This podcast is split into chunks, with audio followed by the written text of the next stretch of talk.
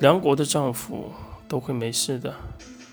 我和麦克依然救出了克多金身，他们率领的反抗之军会将这里所有的战俘带回国，但前提是我们得守住即将赶到这里的梁山国防军。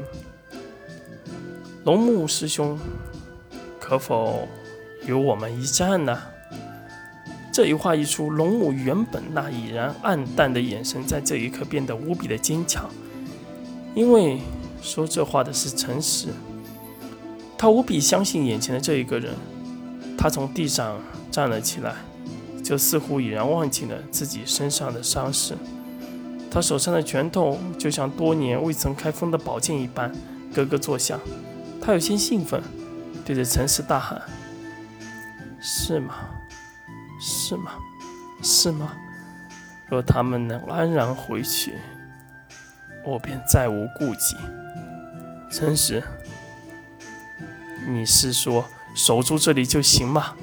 那么此刻有仇报仇，有冤报冤。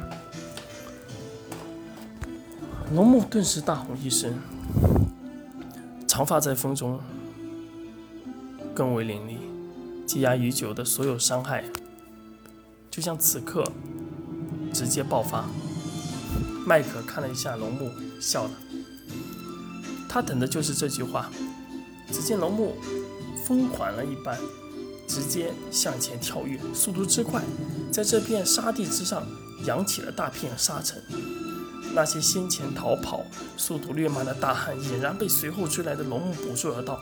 龙木顿时重重的一拳，直接将大汉直接击飞。其余的大汉，当看到龙木防击之时，脸上顿时露出了从未见过的惊恐，他们拼命的向前跑着，只是他们太慢，太慢了。他们的表情随着龙木越来越近而变得扭曲，他们太恐惧了，他们完全想象不到，就这样被高大青年打上一拳会是什么样子。他们开始惊恐，甚至有些跑不动，开始大喊的求饶。什么爷爷奶奶，我错了，我错了。什么大爷大爷，我错了，都说了出来。可一切却真的太晚太晚了。等待他们的只有一个带着飓风波动的拳头。这时，收到信号的巡防军前锋队已然而至，领头的前锋将士持快马赶到此处，领头更是大喝。你们这些梁国的走狗竟然战反！我今日让你们……